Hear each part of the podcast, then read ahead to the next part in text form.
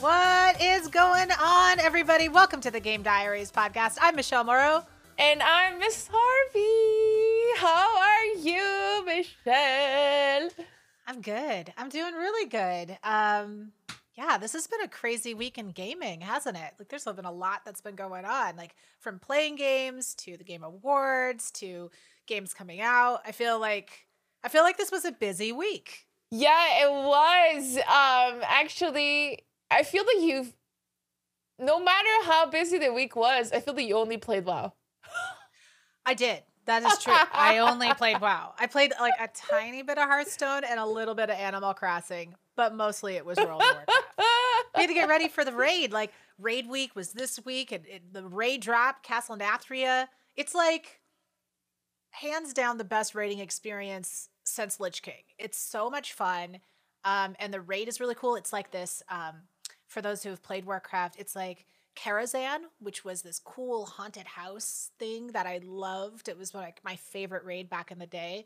Uh, meets like, um, I don't know, it's like a vampire. It's like the haunted mansion at at Disneyland. It's like you walk in and there's actually like a ballroom of vampires like dancing in the sky. It is so cool.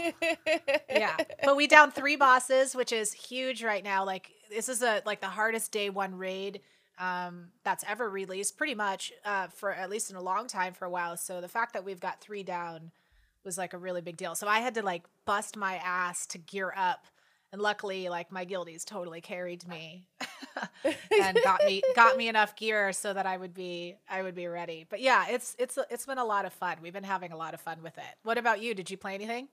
Yeah, Cyberpunk came out. Um, That's right. Mm-hmm. So I it? played a little bit. Well, I didn't look at any trailer. I like I had no idea what to expect. I oh, started yeah, because yeah, um I mean, I've played the Cyberpunk um, dungeon game, a mm-hmm. role playing game, right? Uh, right? And I know about the universe and everything, but I've never actually like got into the whole game series that's happening right now. So I was just, you know, riding the wave, bought the game, downloaded it, and then I started it, and it's freaking Fallout, Michele. I don't know if you've played any of the Fallouts. Fallout series? Yeah, yeah it's like Fallout's to me. It's like a better version of Fallout with like actual animation that makes sense. Because uh, Fallout was always like you always forgave Fallout because you thought that the world was so crazy big. Yeah. And you're like, it's okay that it kind of sucks graphically and that yeah. the characters are like robots and whatnot. You're yeah. like, it's okay, it's okay. but Cyberpunk is like a regular game, so it's like even it's like as good looking as Assassin's Creed, if if not better looking in some in- instances. But it's like Fallout. Like you have choices and you have like factions and you're doing like a bunch of open world like quests that. that. are like crazy, uh, probably procedurally regenerated because they seem to be infinite, you know. So there's a lot of things over there that I'm impressed. Uh, I like that. I like when there's a lot of choice in the game. Like there's stuff to go do. That's yeah. what I really like. It's stressful. I've only played like three hours, and they say that the tutorial's like six. So I've only Whoa. played the yeah three hours. It's a long ass tutorial. Yeah, I, I, I, guess it's like the tutorial of your faction because you pick like right at the beginning of character creation what faction you're in. Um, but Max here, he's playing it right now. He's like super deep in uh, like he went to bed at 3 a.m. And for those who knows, wow. Max is like the responsible one that's in bed at 11. So, so it's like pretty, pretty intense for us to be in that station where he's really into cyberpunk. So, um, yeah, no, I like it. I like it, but there's so many games that came out. I just it's like a perfect like time right now for Christmas! cyberpunk to come out yeah, like we're gonna be. This is actually our last podcast until hiatus. Oh, we're yeah. going on hiatus for a few weeks, so we're gonna have a lot of time to play games. like maybe I'll start Cyberpunk during this time too. I'm super. Are you guys playing on PC? Excited. Yeah, we are playing. We both bought it on PC, so that was a good chunk of money. Uh, like I think it was 80 bucks Canadian. So it was like a good, like, a good old 160 bucks just because we want to play at the same time. But it's available everywhere, but also I think you can buy it on good old games. So let's say you and your husband could would want to play it. You can buy it on good yeah. old games. It's their platform. It's uh uh the com- company uh the production wait the development team the from the development oh, yeah. team from um cyberpunk owns uh goodoldgames.com so you can CD like Projekt Red? Oh. yeah so you can buy it from there and then i think you can like you and your husband could play it um with one copy on the pc i think that's the way to do it. Is there any multiplayer in it or is it just all single? Right now it's only single but they kind of teased multiplayer. But to be quite frank with the amount of time that this one was uh, delayed, I wouldn't like. I wouldn't say like even if they said it in six months the multiplayer is coming, it could be a year. Yeah, uh, I wouldn't be surprised. So I'm not really counting a multiplayer at the moment, but eventually, potentially. So it's also something you might want to consider buying two copies in case you want to play multiplayer together. Yeah, yeah. mostly because he um i think it's a game he would really like. He's never played any of that before and i think uh i think it's something he would really enjoy. Maybe i will get it for him for a hanukkah gift because today is like day two of hanukkah. So yeah, usually i like usually i go out and i get him stuff for every like day. Like i'll make him just Cute. stupid stuff like like underwear from like MeUndies or you know but i can't order anything to the house because he'll see it first so maybe um, a copy of Cyberpunk is a good idea because he will not. Uh, he can't open. He can't. Yeah. Like it's it's pretty mm. cool. Um, I've been playing the game like you play World of Warcraft, so yeah. I'm like reading every Non-stop. single thing, and I'm like not skipping any cinematic and I'm like yes. I don't even skip like the ride in the car. Like I'm just like Good. a passenger and I'm looking around the city. Like, you know, so I'm taking my sweet ass time in a game that's gonna take me hours. you should. Take your time, enjoy it. Like that's what the developers want, right? They built this rich world. Yeah. They want everybody to enjoy it. Oh, like one thing like I have to warn everyone at home. Uh, it's pretty heavy and demanding on the computer. It is not optimized at all. So if you don't have that good of a computer and you own the new the new gen consoles, you should probably get it on consoles. Uh, if you're a PC master race, then yeah, get it on the PC. But like we have top of the line PCs that we bought in 2020. Yeah, and he's still... barely barely running 60 FPS and I'm trying to stream it at the same time, and my Oof. CPU is overloaded. Like it's written hundred percent, even everything at low. So, wow, it is kind of poorly optimized. Like, isn't there a thing too with um, streaming? I was reading like there's a you can't you have to be careful with streaming the music in the game, right? Yeah. So they so are the first like, game that I know of that they have an option you're a streamer, you can activate that option, and then all oh, the music in the game is going to be DM DMCA free. Um, Smart. They, yeah, so you know, crossing fingers because yesterday or two days ago on the day of release, they said that they forgot a song in that thing and they would patch it, so it wasn't hundred percent DMCA free. But anyway, thing is like that the whole thing is a Pandora box when it comes to that. It's pretty scary mm-hmm. that Twitch in 2020 still hasn't found a solution for yeah uh, DMCA. I'm like super. Yeah. That's gonna be like the first of. That's gonna be this this problem, but next, I I think at least the next problem they're gonna deal with is gonna be wiretapping and child privacy laws, because if you're talking on stream, if you're like in a in a group with somebody like a multiplayer and somebody is broadcasting your voice without permission. In some states, it's completely illegal. And if you're under a certain age, that's like what um, Alexa is dealing with with Amazon. They're in a huge lawsuit hmm. because kids would use like the Echo Dot in their bedroom. But if they're under a certain age, Amazon's not allowed to record them. So there's a big lawsuit that's going on for that too it'll be interesting to see in the next couple of years sort of like what Twitch has to deal with with all these broadcasting regulations and whatnot like streaming music. I mean nobody ever really thought it was a thing until you're realizing wow that's actually going out to millions of people yeah i think i think that twitch here I don't okay, so we're not behind the scene. Like we are all our friends at Twitch, but honestly, the yeah. legal aspect of it, even our friends that work at Twitch are like not really in the loop.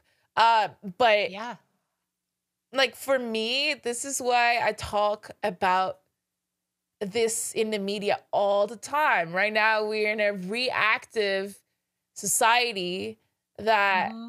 Honestly, these are the these are some problems that we should have known better. And right now, we're all asking for forgiveness and yeah. like trying to make things, but to be quite frank, I doubt that Twitch wasn't aware about DMCA. They just like kind of didn't Did want to deal with it until it exploded. Um, same goes for what you just mentioned about recording others and whatnot. I think that they are piling on the fact that they're a multi-billion dollar industry now and they're gonna get away with some and try to forge the law around their platform. Yeah. But I think you're right. Me, it's kind of like that old um, Facebook motto that yeah. move fast and break things.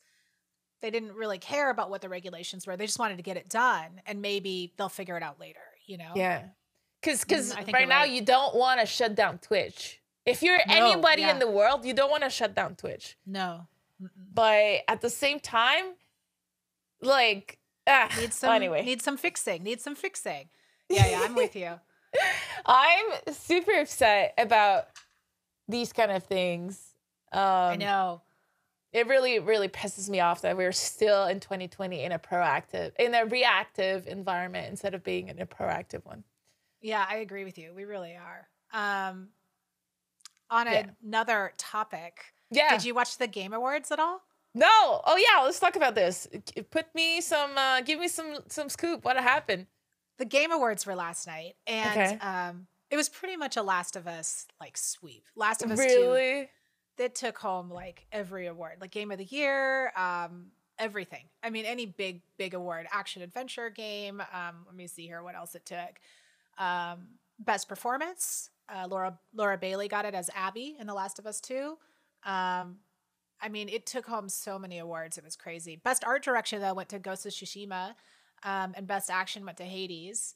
Uh, but best narrative went to Last of Us 2. Um, best multiplayer was Among Us, which totally deserves it. Um, That's so random. That's the game that came out in 2018. Did uh, it really come out in 2018? Yeah. Interesting that that would win for 2020. I know. I'm huh. so confused. I, I don't understand Games Awards still. I think that I. Nobody does. Yeah, okay. Good. Nobody does. it's such a weird, like, hype award more than, like, I don't know. I agree with you. It is a hype award. It's like, it's kind of like popularity and a lot yeah, of yeah, right? Yeah. Okay. It is that. It definitely is that. But like my friend is the one who puts it on, um, Geoff Keighley. Yeah. I think he does a great job with it. Um, and it was good to see how they um, changed it a little bit this year because of COVID. People can't I've I've gone in person to the Game Awards several times and it was Ooh, cool to see them because it's here in LA. But like the it was neat to see like how they had to kind of change it because of you know their production value was still fantastic. Um, but like when people were accepting the awards it was really cute. There was one i think it may have been for narrative for last of us. Um, the guy was like sitting in his house in his in his house and then outside the window was another girl and she was like hello. And he's like this is my this is my coworker and she's also my neighbor and she's just like standing outside. It was funny you know? Or they had like a team together like three people and then like someone on a phone like they were like on the phone facetiming or whatever video call on a video it was so meta and weird but we should teach cool them about uh, the OBS virtual camera so that he can have, they, they can have multiple cameras. They should have actually. Actually, that would have been a good idea. Um, best esports team went to G two. Oh, um, wow! What a coincidence! Wink, wink. And, oh, oh. I think I think that was a hint for yes. for their our story to our diary yes. entry today. Uh, best esports host went to Sjokz. Oh yeah. Um, she's amazing. Yeah, uh, she does like a lot of League of Legends stuff. For those yeah. that don't know, best Earn machines game. are my favorite.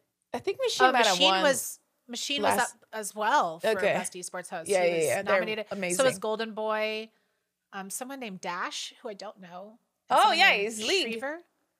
Oh, Sheever. Yeah. I'm hosting. Well, I'm not hosting. She's hosting the DreamHack Showdown next week, and I'm on the desk. I saw ooh, that. Ooh, ooh. How fancy. First I time I, I, work with Sheever. That'll be great. She's from Dota oh. too. Okay. Okay. Mm-hmm. Um, best esports game went to League, and best esports event was League Worlds 2020. Uh, I mean, what else was there 2020? Yeah. Actually, yeah. Uh, Call of Duty was up. Um, Rainbow Overwatch Six, League. I guess. Uh, I am Katowice. Is that how you say it? Katowice. Yeah. Katowice. I've never known how to Katowice. Um, best esports coach went to a CS:GO guy, Danny Zonic Sorensen. Oh wow! Yeah, yeah, yeah. Uh, Astralis. Uh, best esports athlete went to Heo Showmaker Su, a League of Legends. Oh, okay. That probably is from Korea or EU. Probably Korea or Ch- Chinese. Not Content NA. creator went to Valkyrae. I think oh! that's a girl. Rae, she's amazing. She's from uh, 100 Thieves.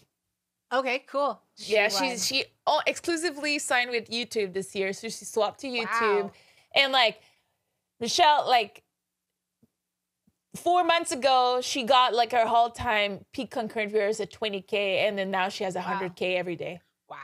Yeah, That's like she crazy. She was already top tier, and now she's like pew. way up there. Yeah, that's what I've heard of her. Um, yeah. So there's there was the Game Awards. There's a lot of really great um really great great categories and they did a lot of world premieres too like like always. Like it, the game awards is always like world premiere world premiere world premiere award. World premiere world premiere award. Like it's like way more like marketing but but it's a good thing. Like i was most excited for um ghosts and goblins. They're doing a uh, a remake of that game. It was okay. old i never played it so it's basically, and I, people who have played it might agree. It's basically like the first Dark Souls from like 1986. It's it was on uh, Nintendo, but is the hardest game. Like people still to this day talk about how difficult of a game that was. Really? It's okay. Like, it's stupid. I actually have a piece of artwork from it that that is it says die a thousand times in your underwear. Where because you you're a knight and you get one hit and then you're just running around in briefs like tidy whiteys like trying to save the princess. It's pretty great. That does sound like dark soul and it's impossible. Pissed me so off. i time. hate the game. Yeah and when i played dark souls i was like this is as bad as ghosts and goblins. Like why would i play this? Like and i quit dark souls on like the first boss like that first Yo, like mini guy that you beat. I quit i think it was who came first? Demon souls came first right? I think so. Okay, so I quit Demon Souls in the freaking tutorial, Michele. I was I got stuck one eye or the tutorial. It was like a graveyard. I couldn't get out. And I was just like, fuck this game through my controller. Never played again the whole series. I don't, controller. I don't want to hear any of it. Okay? I don't care if they got better or they got worse. I don't care. This is the series I'm never touching again. Amen. Oh la la. In the Amazing. tutorial. It was have you have any of you guys quit during a tutorial? Let us know because that's that's legit. That's when you know it is a hard game. Yeah, and it was the um, old school tutorial, not like the new ones where it's integrated and it's part of your experience. No, no, it was like this is like super easy. Just get out of this room and then start like roaming around. And I never got out of the fucking room. Oh, oh my god, my god, that's crazy. All right, guys, we're gonna take a quick uh, thirty second break, and then we're gonna come back at you with our diary entry of the week.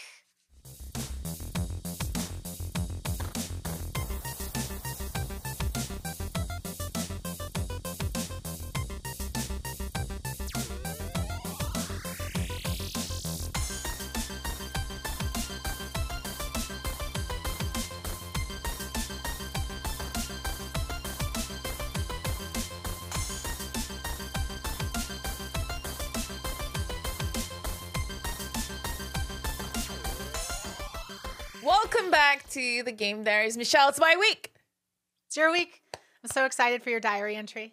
Today, I want to talk to you. I'm, I'm not going to jump it much, oops. I'm just jumping right in. Today, I'm going to talk to you about Carlos Ocelot Rodriguez Santiago. Yay! Yay! Ocelot.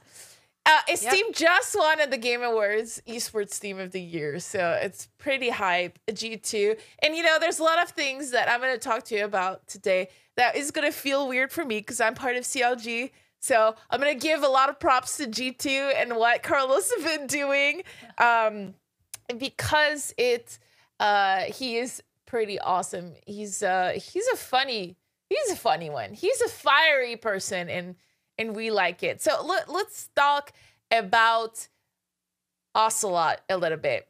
Uh, first of all, he's Spanish. Yes. Uh, uh, and you know that Spanish people are known for their kind of like Italians, you know, like their their temperament and their expression and emotion and and and that's kind of like what Carlos is, to be yeah. quite honest. He's passionate. Ex- extremely passionate, extremely outspoken. Um, and if you have Twitter, you have to have seen at some point something about Ocelot because he likes to play with that Twitter world and that like kind of entertainment. And he does it so well. Whether it's to say like crazy things like to encourage and boost his ego and his team's egos. And we know it's kind of sarcasm, but it still works in a way. Yeah, yeah. Or the opposite, kind of like a couple of weeks ago, he just mentioned he was a teamless and he was looking for a new org because his team lost. You know, but it's hilarious because obviously he's not gonna leave G two, so he just plays around. Um, do you have a lot of people like that on your Twitter? Because I know you you're also pretty vocal on Twitter. Yeah, like I like that. I I like when people just joke around. Twitter used to be a place for jokes. Uh-huh. Like in the beginning, Twitter was a fun place to be. It's not as much anymore. Um, it's like overly serious and everyone's angry. And now I really enjoy when people still have fun with it and you know just be silly. And he's one of those. He is. Uh, you know that if you follow him, he's full of sass. Like I'm gonna open his Twitter right now, and I think it's just like today's profile is a picture of, of him as if he was running for president of I think of Spain or something. He like he's always kind of uh, playing around, and in his description today, okay, in the date of Friday, December 2020, um, he has 93 97.3% of the tweets in this account should be taken lightly. You know that's his description so i think it's hilarious. Um, awesome. So a couple of things. I want to i want to drill you with a couple of facts about carlos right away. First of all did you know that carlos was the first esports pro uh turned millionaire? No. That's a big achievement that's a big achievement. But I I had to dig a little bit because I thought that was fatality, which we might I thought it was about. fatality as well. Yeah. But uh, when I when I when I dug, um, first of all, you know, nobody ever contested that he wasn't the first uh, millionaire, so it's possible that maybe he wasn't. Someone. Yeah. But I think it's by salaries earning. Uh, that's where he based that from, because fatality in from salaries as well as esports tournament earning as far as we know, is close to half a million dollars. Um, really early, like in the latest, in the late 2000, early 2010s, that's where he made most of his money. And then he started around that time as well, Fatality Gaming, and then uh, pretty much, I think, probably became a millionaire from his company. But the wow. difference here with Ocelot wow. that I understand after my research is that Ocelot was paid about a million dollar in salaries. Um, wow. Early at, at the end, at some point in his career. So he was probably the first millionaire from like just a salary, a contract, and earnings, while um, fatality was from his business ventures. So that's how mm. I understood it. So that's my little little asterisk, asterisk. Yeah. on that quote. Okay. Fatalities listening, being like, wait a minute.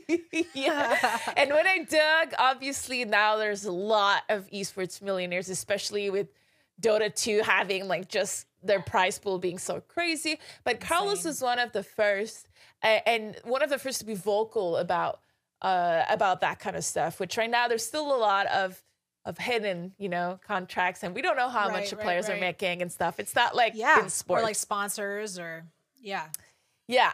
Um, so I don't know since how long you've known about Ocelot. I think you did an interview. Yeah, I, I interviewed him. I can't remember. I was trying to think about it. Like, I may have interviewed him with Bleacher Report. I gotta think back. It's been like four years. So yeah. yeah. So I was looking at off how far Ocelot's career, as least known in esports, was, and I think his first professional uh, contract was about ten years ago, but he was there before that. So he was um, playing CS:GO. He was playing World of Warcraft. Um, and then he was signed for the first time as a League of Legend player about I think 2010s. So I'm saying he's old school, but in a way, he's there's like a couple of generations, right? In esports. Yeah. He's yeah. in one of the early ones. Uh 10 years is a long time to be in esports. Uh, but he started after me, so that's why I saw him. I saw his progression a little bit because right. he's, you know, you've been around for so long, you know everyone, you see a new face, and you know you get to know him a little bit uh, better. So it's definitely not the Ocelot that we know today that started ten years ago, at least uh, over a little bit of a, a decade ago. So it is a coming of age story that's super super interesting. Uh, and if you don't still don't know about who I'm talking about right now, you might have seen a Spanish player playing League of Legend with a scarf. Yeah. you know he has yeah. over a, a, a, hundred scarves that he Does uses. he really? Yeah. it is so that. European for me. It's I like it's Ella European and I love it. I love scarves. I'm someone that has a lot of summer scarves, winter scarves. Obviously, I'm from Canada, so um, you need that for the brisk weather. Yeah, exactly. Yeah, I, I was melt pretty, with a scarf here. you don't, you know, in LA, I use summer scarf a lot. It can't. I mean, because at night, nice. I I hate having like the wind on my neck. I just hate it. Yeah, yeah. So I like this little summer scarf to make me feel just, like. Just, mm, yeah. little ascot. yeah. Yeah. And I feel that's how Ocelot is because at every tournament he has a jersey with a summer scarf um, to protect this part of his neck. So it's very European. Interesting. Yes. I like it it's very lot. good. It's very good for you. Like I, my acupuncturist always tells me to wear a scarf because letting the cool wind hit your your neck isn't supposed to be very good for you, I guess. Damn, there it is. Ursula so and I are visionaries. yeah. or LT. yeah. I, we, I was visionaries. we were pretty lucky with this um this topic today, Michele, because there's so many interviews of ocelots. Oh, and with the technology that we have today, Chrome translate. Even the Spanish interviews or the German interviews, I was able to kind of dig in and and look at it. So I'm going to reference a lot of uh, interviews today that are not in my original language, but I use the little Chrome Google translate. translate. Yes. I did the same thing with Kaguri. Okay. Worry okay, not. I was great. like, this is all in South Korean. I have no idea. Yeah, yeah, yeah. Google okay, Translate is very much helping the Game Diaries podcast. Right? yes. We could not have done this 10 years ago. Without that. Yeah. At all. Okay. So one of the interviews that I found, a lot of it are like older than five years too. So uh, it's very fun to be able to dig in into these archives because he's been around for a long time. Um, so on Cuatro.com, that's one of the Spanish website that I used. Um, he talked about how good he was at CS:GO, but you're gonna be so happy to hear about this, Michele. Uh, he actually was really good at World of Warcraft. So good Woo! that he played in the BlizzCon finals in 2009 in LA. Oh wow, that's awesome. Yeah. Yes. So he was he was uh arena or was he like yes three v three. So I have it. So if you see my screen is I probably watched him. It's because I opened Wikipedia right here. I just wanted to make sure I, I didn't mess it up. But he uh, was actually playing 3v3 at BlizzCon 2009. Dang. Dang. Um, so I think Do you know was, the name of what his threes team was called? So his team name in 2009 was called WOAH, W O A H, and it was composed of a German player and two Spanish players. So Inflame, Kai, and Ocelot. And it wasn't the only Spanish team there. There's two Spanish team, x6tence. Uh, for those who might have known, they were pretty big in CS. Um, so out of the top eight teams in the world, two of them were Spanish, um, wow. and he was on one of them. And uh, that team seemed to have been uh, orgless, so it seemed like it was just like a, a team that played together for the event. But it, it's kind of insane to think about how he started with that uh his pro career. Was that how his pro career started? Was kind of arena was Warcraft kind of. Yeah, because I think he would have stuck to that. But you know, I don't know if you remember then. You know, World of Warcraft was definitely there, but it wasn't like a top game. It wasn't, mm. you know, pros in World of Warcraft were not it's never been killing like it. esport. Yeah, exactly. Yeah, it's it not like they make like, tons of money from it. It yeah. felt like Blizzard and and in World of Warcraft just wanted to kind of create a little side tournament about their stuff, yeah, right? Something kind of fun, right? They had yeah. StarCraft. It was yeah. fun. I loved watching those, but it wasn't so like a priority, right? So he, the same year in 2009, the beta of League of Legends came out, and um, mm. I don't know if you remember these days, but every everyone in esports jumped into the League yeah. of Legend beta. So I have a League of Legend beta account. Like everyone was just wanted to be in because we all played Dota 2. Well, Dota, not Dota 2. Yeah. We all played Dota, but on Which the was Warcraft, basically Warcraft. Yeah. Yeah, know? on the Warcraft was. game, we played Dota All Star. So he pretty much got the League of Legend beta. We all knew that this was going to be the superior game, so we all got it right away early on. It's interesting though, right? Like that Warcraft sort of like created this opportunity yeah. for a whole other esports generation to exist, even though Warcraft never really became a major esport. But its existence laid the groundwork for esports, for MOBAs. Like they never existed before Dota All Stars was in Warcraft 2 and 3 which is wild. Yeah, I think that Warcraft three at some point was more popular than Starcraft, or I don't. I wouldn't say more popular. I wouldn't say more popular, but they were they there were big Warcraft three tournaments because I remember WC, WCG, uh, World Cyber Games in Korea had a world tournament for Warcraft, and at the time there wasn't Starcraft. But maybe I'm wrong, guys let me know in the comments. This is all coming out of my memory, and I'm not Thorin the historian, so sometimes I make some mistakes. Thorin um, the historian. Yeah, he would not make that mistake. He would know. He would exactly. Not. He would not. But okay. I do remember I played Warcraft 3 in 2005 on a TV show as like the top single player. That's so funny. Game, strategy game at the time. So I assume it was bigger at some point, at least in North America, than StarCraft. Mm-hmm. That's yeah, all. Yeah. That's all I remember. I liked it, by the way. I liked it because you had an hero you could control it. I love that. Yeah, yeah, yeah. At that time, were you playing the the Dota part of it, or were you playing like oh, just oh, yeah. straight RTS? No, I never played straight RTS, but in that show, I had to learn real quick, real fast. but uh, I've always only played Dota, and then later League of Legend. I've actually never played Dota 2, which is I which haven't is very interesting. In full disclosure, uh, yeah, either. Yeah, it looks really hard. It's yeah. It looks really hard, and that's yeah, all yeah. we're gonna.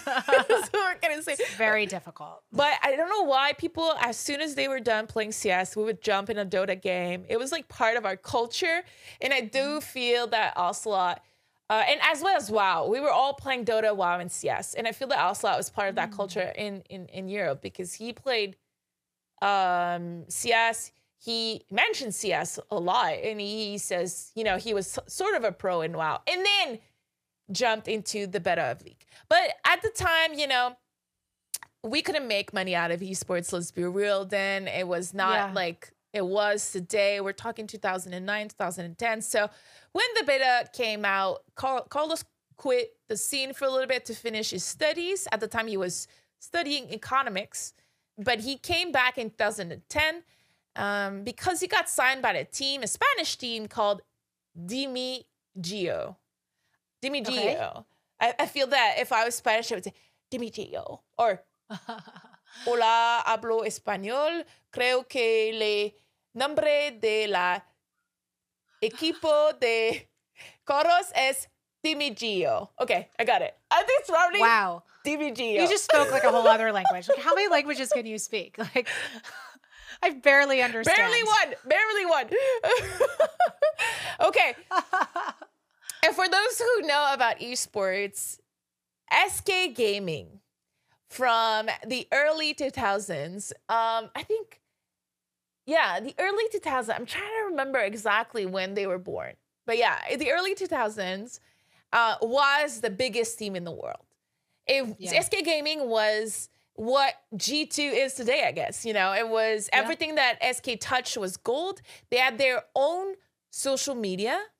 You wanted to create a profile on SK Gaming website because that's how you scouted teams, players. Like there was a database on the skgaming.com website for all the tournaments that was across the world, the results. Like it was a mix of like esports earnings, Wikipedia, um, Facebook, Twitter, all into that website. So SK Gaming's website almost 20 years ago was worth millions already, which wow. we can talk about the downfall of SK Gaming at some point. Not that they're not relevant anymore, but it's definitely not the empire that it was then in esports. Right.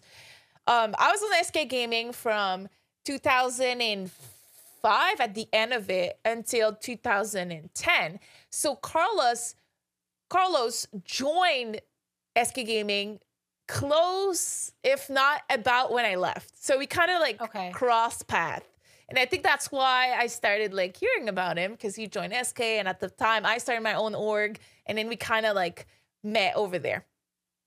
Not really met, but like, you know what I mean. Yeah, yeah. Um, so, Aware of each other. Yeah, yeah. So he got signed by SK in 2010.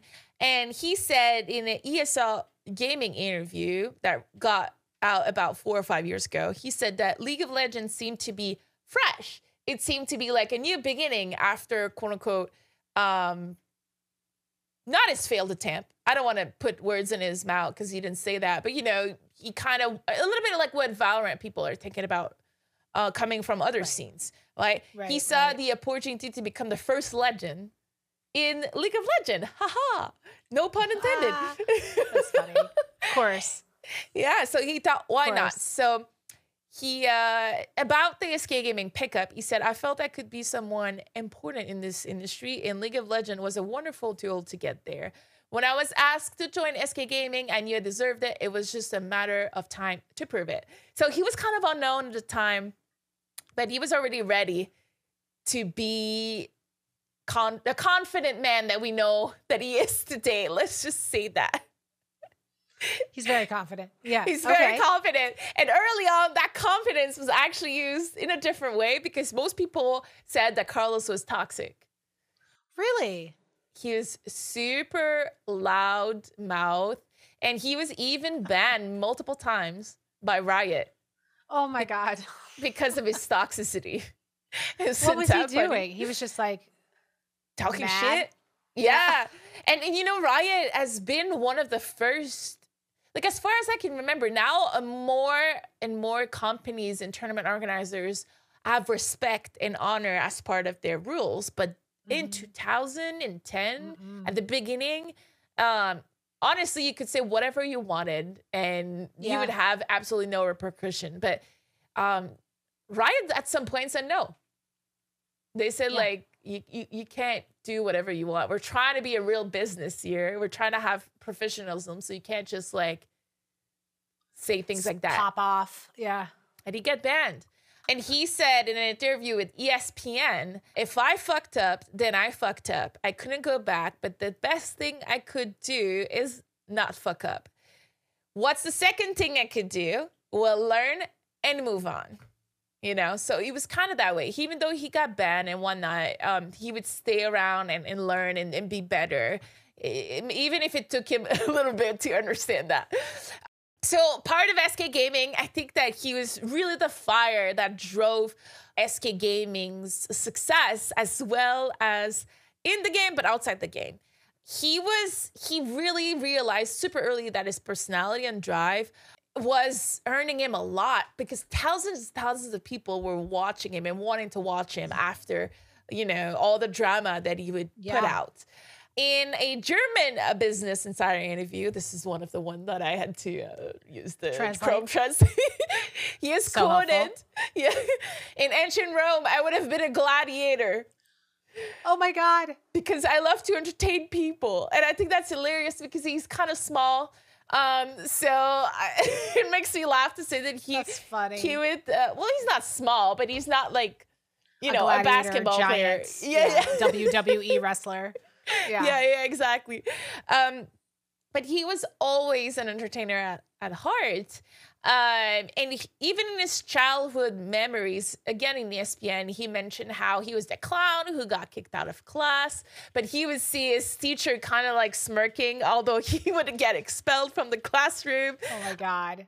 So he was always always being super intense. And you know what? Already in 2014, in an interview with the Spanish network Telecinco, he said he was he claimed that he was already making half a million dollar from merch sales and streams alone. Oh, wow. Not even salary, tournament earning, and whatnot, just from his fiery personality. Wow. And I think that's in 2014. I think that the streaming network was completely different. I made yeah. I made a killing on streaming because we were like not a lot of people and, and the numbers were right. inflated, like everything was crazy. But um to be making that on merch and streams alone in 2014 is quite impressive. It's insane. Yeah, that's a lot of money. Yeah. So he caught the key esports dynamic very early on in his career. Um, and and for him, what made esports was just not the action. It was everything um, around it. From that article, esports-news.co.uk, so a website in in the UK. Aside from the action, it's really the players, the storyline, the rivalries, and the character development. While at SK, he understood the importance of having rivals and mm-hmm. bringing drama to the game. Michele, I don't know if you've seen that video before, but one of the best known moments in the League of Legends history was the 2013 incident in Poland at Katowice against Fnatic Enrique Xpeke Cedeño Martinez, one of the most rivalry, most famous rivalry against Carlos. Have you seen that before? I have not. No, okay. what happens? Uh, we have to watch it. So I'm gonna just uh, get it right now. It's important. It's it's a okay. it's a okay. history moment. Um, so for those who are watching this at home, let me just show you real quick. So Michele, I don't know if you've heard. Uh, first of all, like the the Justin Wong Daigo video, uh, where there's a crazy comeback. So there, there, there's some moment in esports you have to have watched. Like that's just like that's just some movies in the world you have to have yeah. seen in esports. This video is one of them. In League of Legends, the goal is to destroy someone else's base, uh, the opponent's team base, and whoever destroy it first uh, wins. There's a concept called backdoor where your head in, in a in a game, but one of the characters tried to finish the opponent's tower first, and that's yeah. kind of like a a crazy moment that barely ever happens. It's it's it's quite spectacular, and and usually pro teams don't get backdoored. Right. Well, this, right. Yeah. this is at Intel Extreme Masters Katowice. At the time, this is a bigger tournament than than the Worlds event. And this is SK Gaming versus Fnatic, two of the biggest team in the world that honestly have a rivalry in CSGO in like so many games. This was Xpeke versus Ocelot, which is already like a huge drama. And uh you know what? Let's let's press play. Tell me when you're ready. So what you see here is that SK is in the lead and is trying to finish. And then Xpeke, who's almost dead, is in the base of SK Gaming and he's dodging every single attack. Oh my god. And he's backdooring and finishing. Oh my god.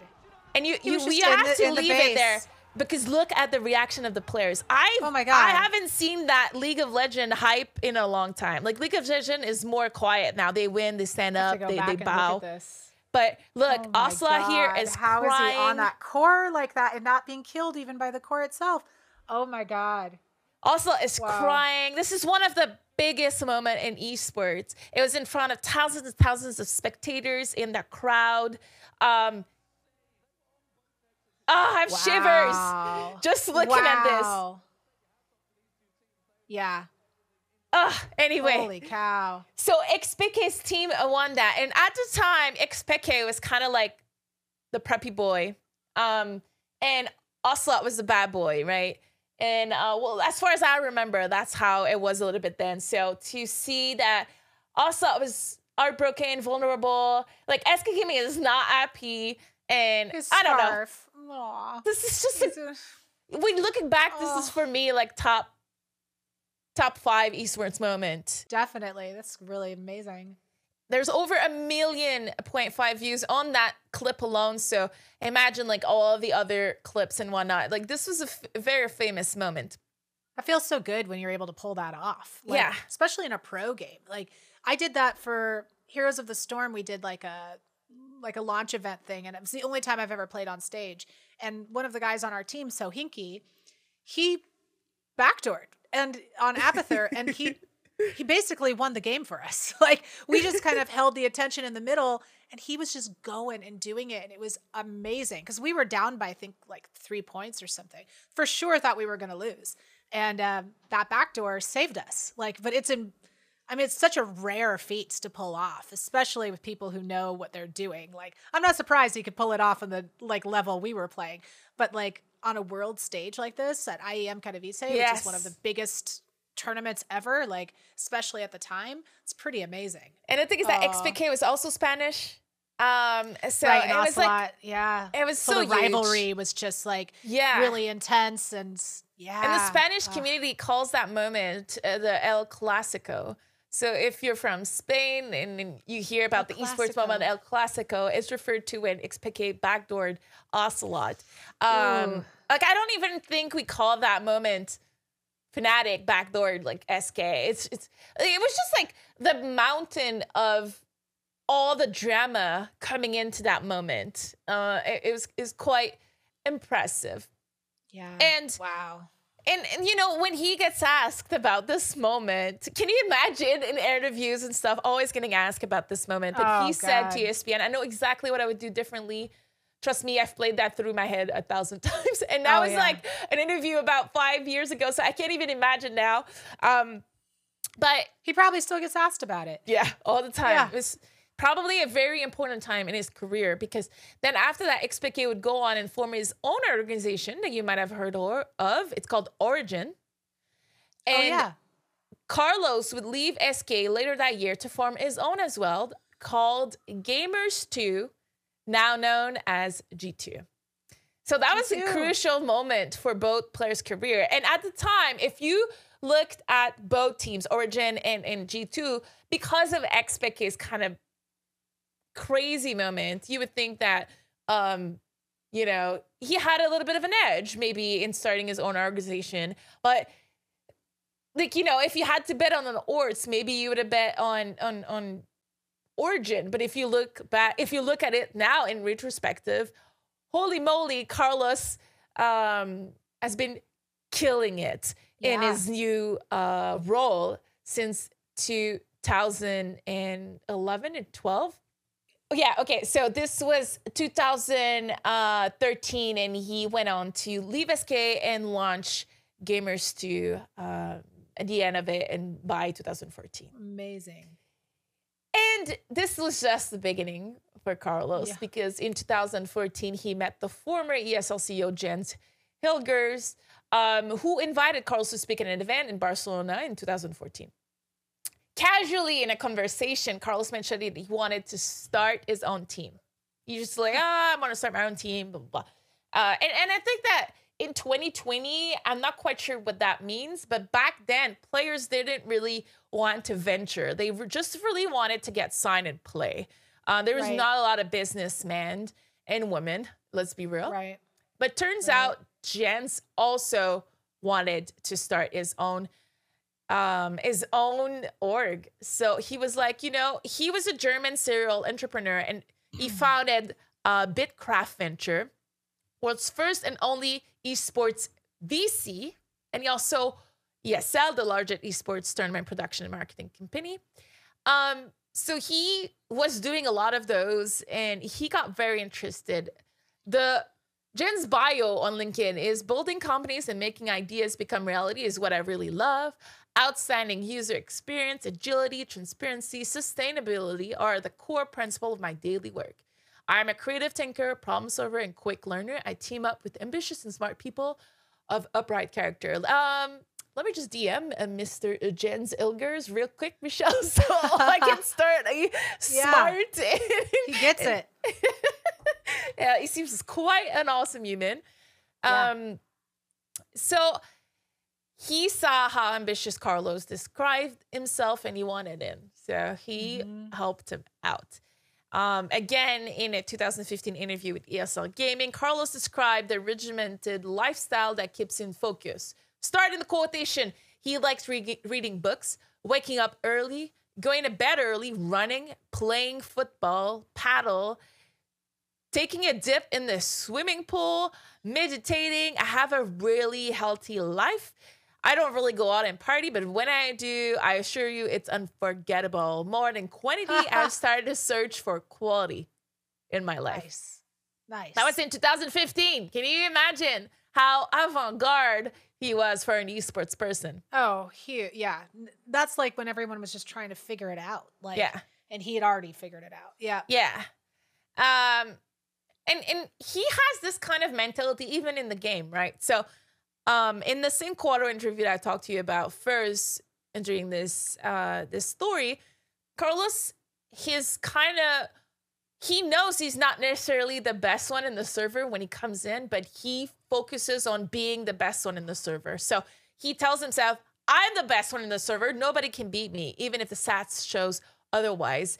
And he thinks that's a necessary to win, to know yeah. that you are the best, even if you're not the best, to think that you're the best, even if you're not the best, because you have confidence. to have that confidence. Mm-hmm. And and you know, I always think about how you need to respect your opponents and whatnot. And I think that was actually a problem in my career when I started respecting my opponents too much. um, and I kind of oh, agree funny. with them. You should always see people as like you're better, doesn't matter if you're losing right now, you'll win this game, you know, because um, sportsmanship or whatever. Yeah, as long as you respect the opponent, as in like the, your words and in your your your outside of the game. Yeah. yeah, exactly. Yeah. But in the game, you should always think you're the best. I think. Hundred percent. And you should always yeah. focus on being the best. Otherwise, you're never going to be the best. Right? Yes. I mean, I, and and I think that's something that too often um, when you're saying we should respect everyone, we should treat everyone the same, you sometimes lose that that, that yeah passion edge. of like I'm mm-hmm. the shit. Which you need. I mean, and that's what's so enigmatic about him, right? Yeah. Like that's what draws people to him is that passion and that confidence that he's yeah. got. And the hashtag G2 Army is that. It's founded on self confidence that is like a thin line between self confidence and cockiness. But the way he creates that thin line for me when I look at it is that it's it's his ability to also laugh at himself. Yeah. Like he's not just cocky and then kind of upset when he loses. He's cocky and when he loses, he'll laugh at himself. Right. He's not an asshole. Yeah, yeah, he or maybe he's just like grown up and learned from back in the days when he was maybe banned all the time. You're right. He's like, maybe I need to calm it down a little. uh, I'm, I'm I'm looking at my notes and I found a couple of, of Twitter posts where just like I mentioned, uh, like a month ago, he declared himself as a free agent and he got like thousands of likes on his Twitter so about laughing at his quote unquote failure. Um, it's not a failure. I, I, hate to. That's why I say quote unquote failure about losing. It's not a failure to lose, but I, it's the only word I could think about as a competitor at the moment. Um, but he, um, he, he laughs about it all the time. But he also, as in his his bios, you might see it left and right. He'll mention how G2 is the greatest esports organization in the world by like miles, you know. So he'll like also so have this cockiness everywhere. And he won the personality of the year in 2020 at the Esports Awards. Did you know that? Oh, I did not know that. I didn't see the uh, Esports Awards winners. That's so awesome. he won he personality of the year this year at the Esports Awards, and he won team of the years at the Game Award. 2020 yep. for him is like everyone. Everyone is like not okay, and he's here winning awards. Bam, bam, yeah. bam. he's like 2020 he's like, was yeah, amazing. whatever. 2020, I loved it. Carlos told Inven Global last year that I've maintained that gladiator mindset, whether that be through winning, streaming, doing great plays, lineup changes that nobody expect. And he says also for content pieces, we always mm-hmm. intend to break the norm with the kind of video that we create. And in I have to say that this year with their League of Legends lineup changes, their announcement videos were quite impressive. yeah, they were. Because I, I don't know how they pull it off. You know, I work with CLG and well, I know how they pull it off, but it requires time, money, and like a turnaround of of we're not talking days, yeah. we're talking hours. So yeah. they're they're um they're quite impressive. They seem to have the backing because recently Forbes listed them as the eighth most valuable esports organization in the world. Wow. Um, wow. And despite bringing just under 30, 20 million, the org is valued at $175 million. Damn.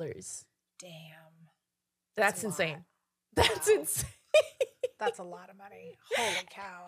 And let wow. me let me just add up on top of that, just so that you can like say, like, oh my God, what have we done with our life? Is that in late 2019, Alibaba co-founder and billionaire Joseph ah. Tsai. So, who, for those who don't know, Alibaba, biggest company in China. They own pretty much everything. Uh, if you use an app like Wish and whatnot, this is all Alibaba. Uh, so he invested 10 million to G2, allowing them to open a New York office. So I don't know if you saw that news, but um, he, I feel that Ocelot is kind of wanting to live the American dream a little bit because he wants a New York office. He wants to take on that city. He thinks that um, he can he can't believe how no org has claimed New York and everyone is kind of in LA and San Francisco or Dallas. It's true. Uh, yeah. Uh, I have to say that technically CLG has a uh, has a New York office, and uh, oh. I think he mentions that in his uh, press release because I remember reading that. But he says that we haven't pushed it the way he wants to push it. So he really is thinking that he wants to own New York. Um, so uh, bring it, Carlos. I can't wait. Yes. Do it. New rivalry. New rivalry. New rivalry with CLG and and Nate. So Rodriguez obviously like the idea of taking on New York. He says, I like high energy, I like high octane, Monday, Monday morning, bam, bam, bam. Everybody's working. Yeah. That's New York's the place for him. New York, exactly. Yeah, 100%. yeah.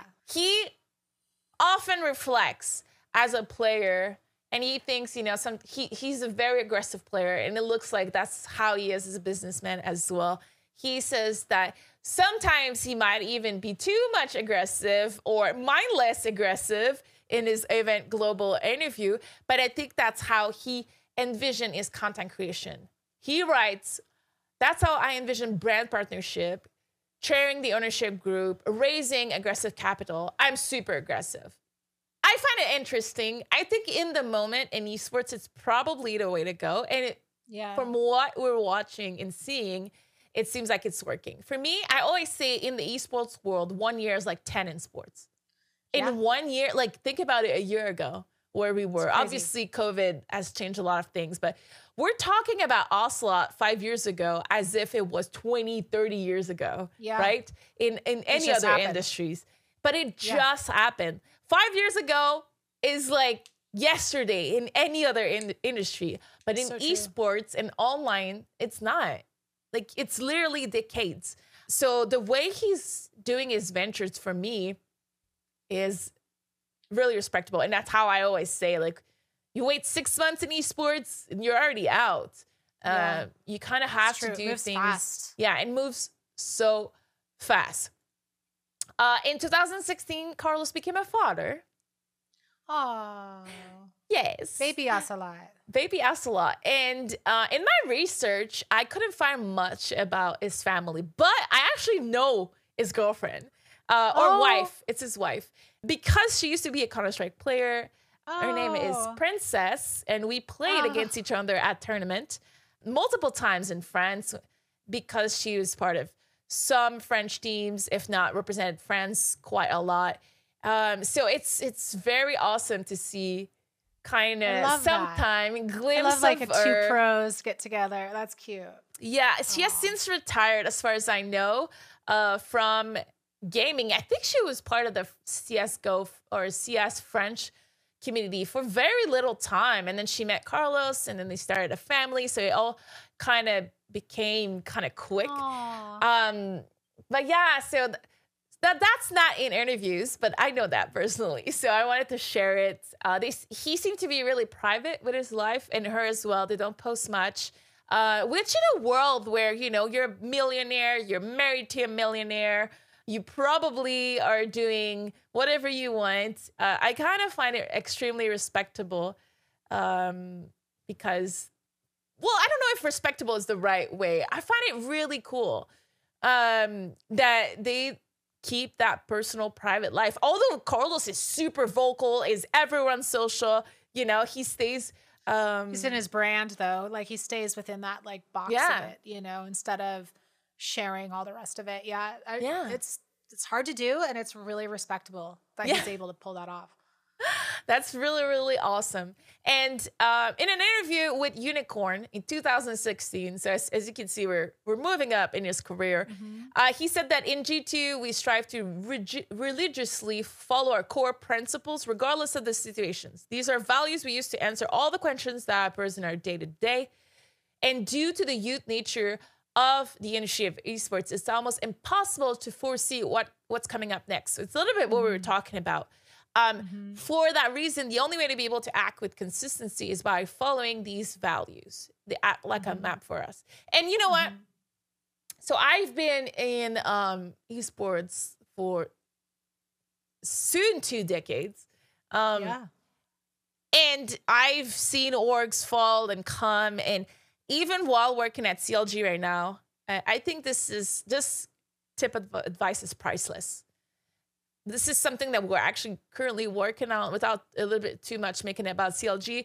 Having these core values and not caring about anything else is what allows you in that fast turning world that, like you mentioned, like everything, like one day, the next day, people do things, everyone want to pivot, new game comes out, it goes crazy. Mm-hmm. Like the problem is if you follow that wave, you're always behind.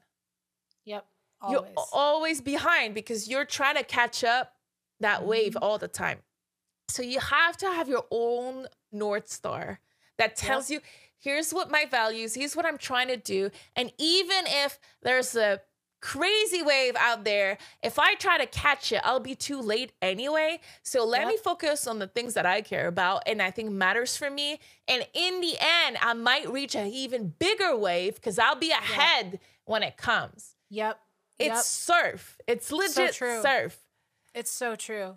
Yep. So if you're listening and you're thinking about that for your own brand and your own org, this is a priceless advice for esports yeah. because unfortunately, you only realize that when you're missing the wave. That's so true. I think that's what we've seen over the years, right? Like when this influx of money is coming in, it's all yeah. chasing wherever and that's why i think we see a lot of things like get a ton of money thrown at it and then fail because and we've seen that time and again from like that uh that direct tv tournament that we talked yeah. about dj wheat to like up to now like you see people throw giant amounts of money at it and then but they're playing from behind and the and by the time they catch up it's changed it's over mm-hmm. um so yeah it's great advice I mean, I I mean, I see you doing it. Like, I think the way that CLG really, um, it seems like you guys are really leading with like talking about diversity and having like those conversations. That's something that I don't see everybody doing, um, and I think you guys are kind of like at the top of that. Like from just from my point of view, maybe yeah. just because I talk to you all the time, but like I do feel though that you guys are like on the top of that wave, like pushing those programs? I think we are. Side note, personal note, if you're here about Osla, I have to talk just a little bit about um, my my my stuff right now. But yeah, um, please. Um, I think that we were that org um, when I joined or before I joined. Um, we changed a lot. We got bought by MSG. You know, we had to realign. Everything kind of is is moving. The pieces are all moving apart. Uh, are all moving, and I think we were that kind of person. Like people, we were right. We were trying to catch that wave that was already like other people were surfing, and and throughout the year with a lot of the initiatives that I I started as well as the new management, um, we are thinking kind of that that hey what is our wave? What do we care about? And that is right. diversity, uh, charity, making a difference, educating uh, youth. And we are jumping into it at Zon. Um, mm-hmm. So that's going to be our wave. So we'll see where that yeah. goes in a couple of years. But um, you guys um, are on the top of that wave, you know, like you're riding that. Like there are, are people who will be catching up to that and being like, oh, whoa, we're behind. You know, it's then, important though, yeah. to set that standard. I think so. And I think that we realized that it didn't matter if we didn't have the biggest influencer. It didn't matter if we didn't have no. XYZ. Um, and and and you know, I, I I'm circling back to G2 because it fits right where I'm at with this diary the diary entry. But um, he's also sees himself as a father figure. Uh, yes, he's a businesswoman, but he can make himself available at all the time he businessman or businesswoman? Oh, I said businesswoman. Oh my god! see, I see myself in him so much that he became a businesswoman. He's a businessman. Um, he gets called sometimes at 2 a.m. Some players and he, they talk about problems and whatnot. But uh, for him, it's about his core values, like we said, of, but of entertainment. You yeah. know. And he always teaches his players that because it's a fan central culture even if you win, you need to cultivate these fans. That's the reason why we get paid. Is you win and then you entertain, you have fans and whatnot. But if you yeah. lose, you have nothing else if you don't have the entertainment. True. You don't have the entertainment and you lose, you don't have the fans, you don't have the support, you just How lose you and you lose on everything. Yep. Um, so he explains that a lot in Business Insider, an article that came out recently. It shouldn't depend on if you finish first or third. Sometimes you will win, sometimes you will lose. But you always have to entertain, no matter what, winning or losing. Mm-hmm. Uh, and also in Dot Esports, on the same topic, he's quoted saying, The growth of the industry goes end in end with my goals to make G2 the most accomplished, yeah, we want to win, but entertainment media company in competitive video games. And that's where I want to circle back with what I said about about CLG is that one of the problem is as soon as you start losing, CLG started losing in 2020 in League of Legends, although we've had a tremendous like history of of winning. 2020 we start losing and then you become irrelevant in like right. one one clap of second. hands. Yeah. People don't remember last seasons. People don't mm-hmm. remember mm-hmm. your achievements. It's not like sports. Esports is not like sports. You right. can't ride the dynasty without the entertainment. You can't sell tickets locally to a stadium, even if you're last. Uh, and I'm mm-hmm. thinking that I'm looking and thinking about like for, for example, the Toronto Maple Leafs and the Canadian Montreal, which are two of the most expensive NHL hockey franchise, and they were so bad for so many years, and they still sold out tickets almost every game. Esports is not like that. You no, will lose your yeah. fan almost instantly if you don't create another value for them to like you.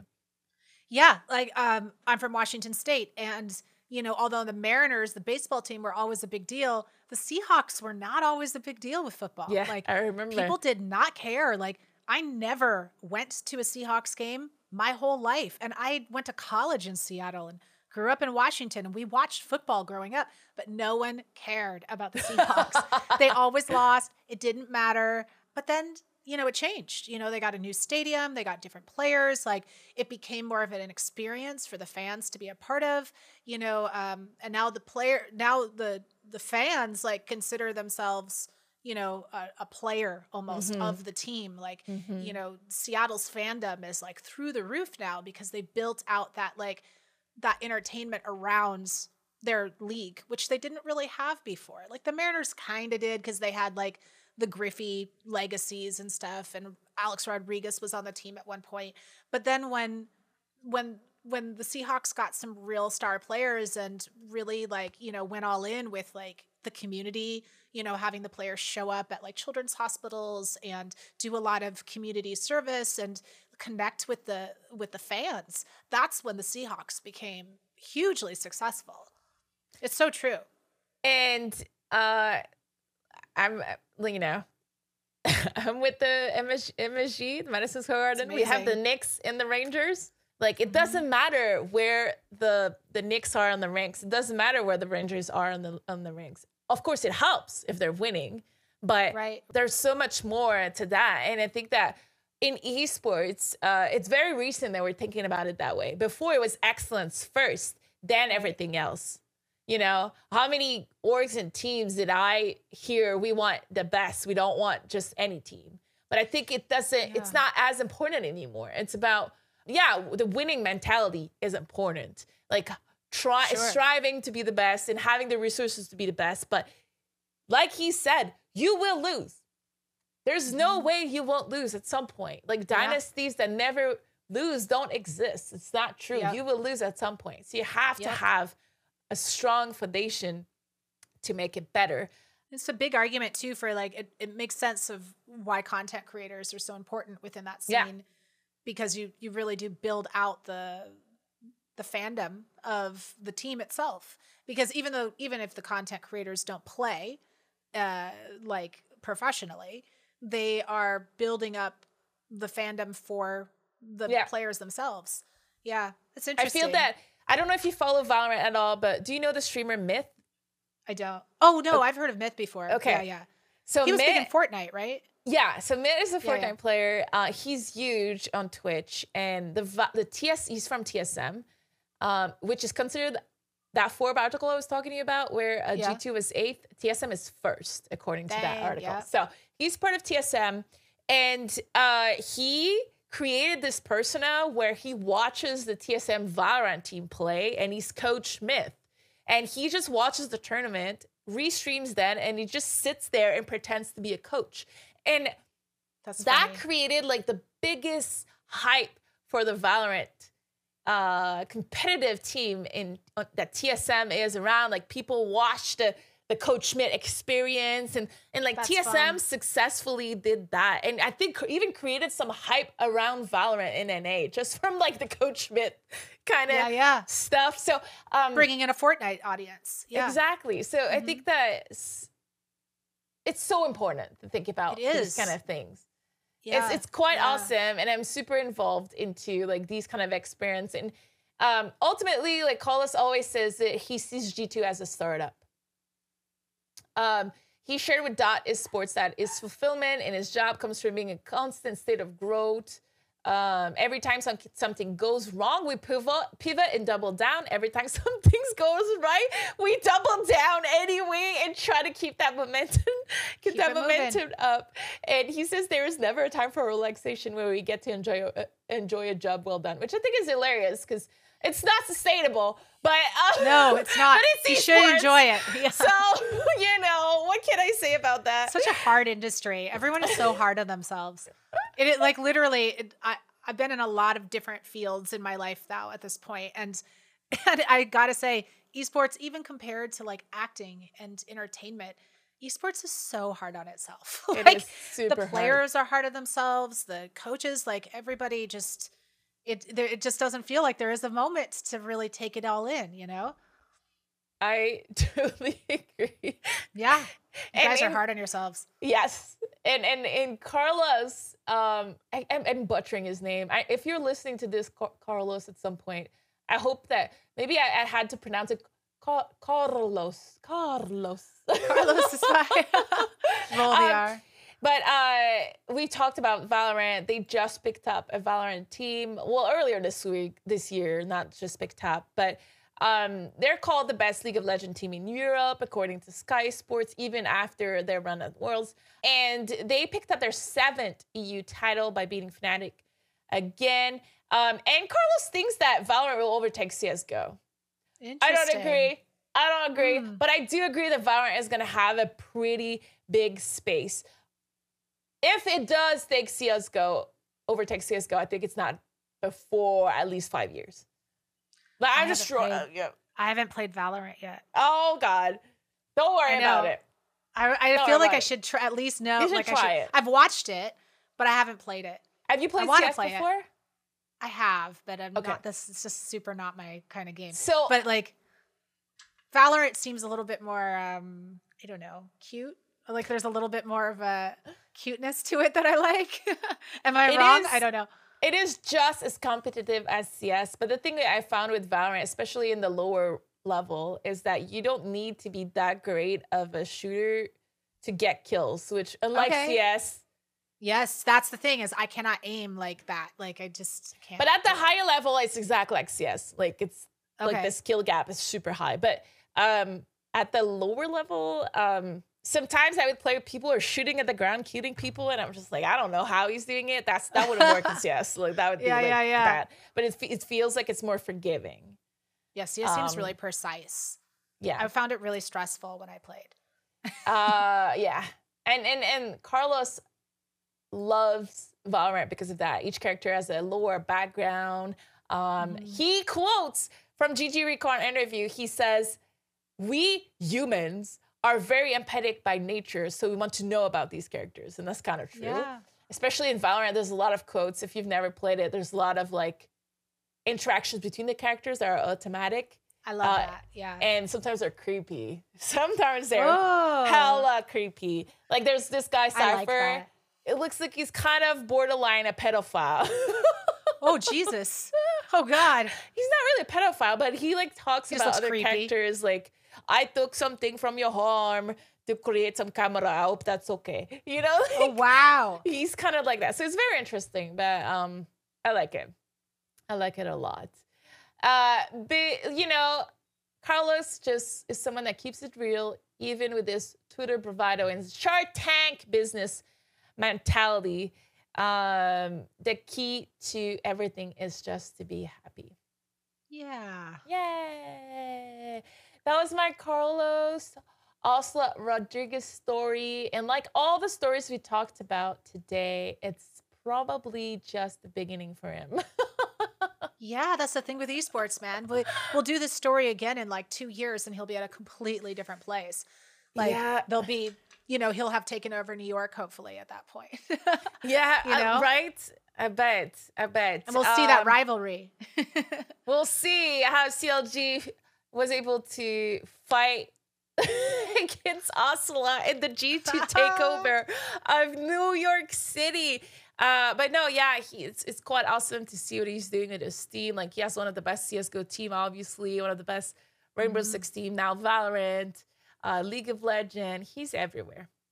That's awesome. That was a great story. I had there was so much about him that I just wasn't aware of. Like I know about his personality and how silly he can be and I know about G2 obviously, but hearing like how he built it and how he got to this point was was really awesome. Thank you so much. What a great diary Yay! entry.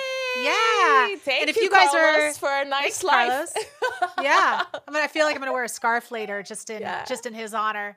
Um, if you guys are listening, uh, please make sure that you subscribe um, on whatever platform you are listening on, and um, go ahead and leave us a review um, or a comment. Uh, we love reading them. We read them every time. We share them with each other on our Discord. We get so excited. And um, rate us if you can, like the the stars or the the shares, whatever. We we love it all. Love it all. And if you have a story that you'd like to share with us, remember that we are also reading listeners' stories because you mm-hmm. guys have also great stories that we want to talk about. Some of them were giving me shivers. Um, yeah. So I can't wait for the first one to make me cry. so submit your stories it, uh, we we just really want to talk about your experience as well. That's why the game diary is there, so you can submit those on the game diaries that come to submit your love letter to gaming. Michele, this was our last episode of 2020. Yes, it was. And we're going to be on hiatus for a little bit, guys, but keep uh keep uh attention to social media and we'll let you know when uh exactly we'll be coming back. So we're so excited and um guess we'll see you next year. Yay. Ah. Bye, everyone. Have a nice holidays.